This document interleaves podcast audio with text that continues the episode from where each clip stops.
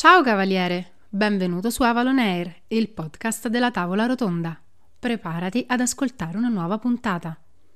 Madame Dubois e il compleanno.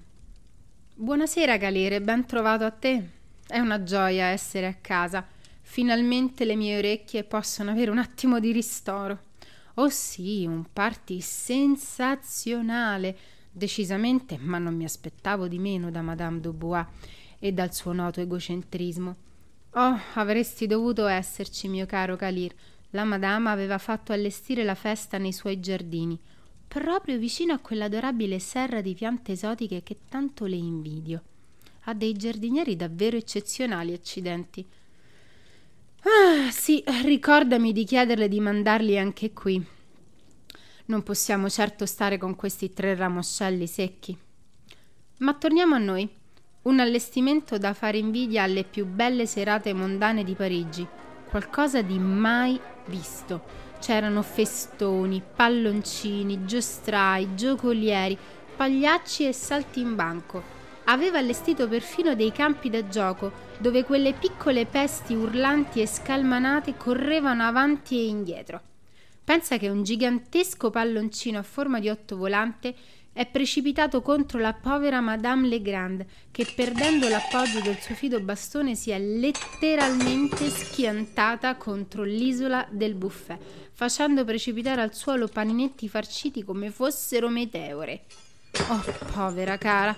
Quando la ripescarono da quella coperta di pane e pregiatissimo caviale sembrava una di quelle opere da museo d'arte contemporanea. Ah, mon Dieu! Come dici? Oh, ma certo! Le ospiti di questo lieto ed imperdibile evento sfoggiavano i loro abiti più pregiati, balze, pizzi, fiori e abiti così aderenti da non far passare neanche uno spillo. Gioielli come se piovesse e non parliamo dei bagni di profumo, perché un cocktail d'aspirine non riuscirebbe a farmi passare l'emicrania che ho adesso. A bordo piscina era stato allestito poi il salottino delle oche giulive, un gruppo di divanetti completamente invaso da quelli che senza binocolo potevano risultare facilmente come ornitorinchi e foche, completamente abbandonati su queste sedute, circondati da tavolini stracolmi di cibarie e bevande che neanche ai più sontuosi banchetti romani si erano mai visti. Ma tra tutte, mio caro Calir, spiccava la risata fragorosa di Madame Dubois. Ciarlava con le sue ospiti come un'oca starnazzante e non faceva che mettere in mostra le sue, per così dire, qualità.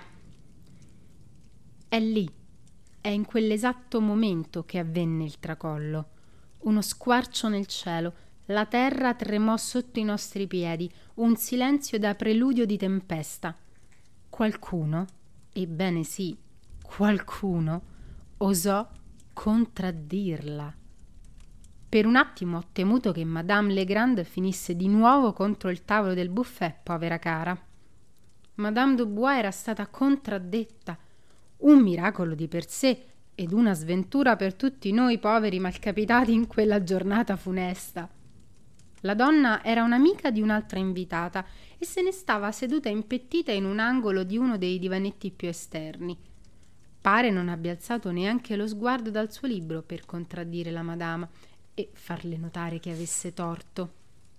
Oh, Calir, dentro di me ero piegata dalle risate, ma comprendi bene che mantenere il contegno in questo tipo di situazioni è fondamentale.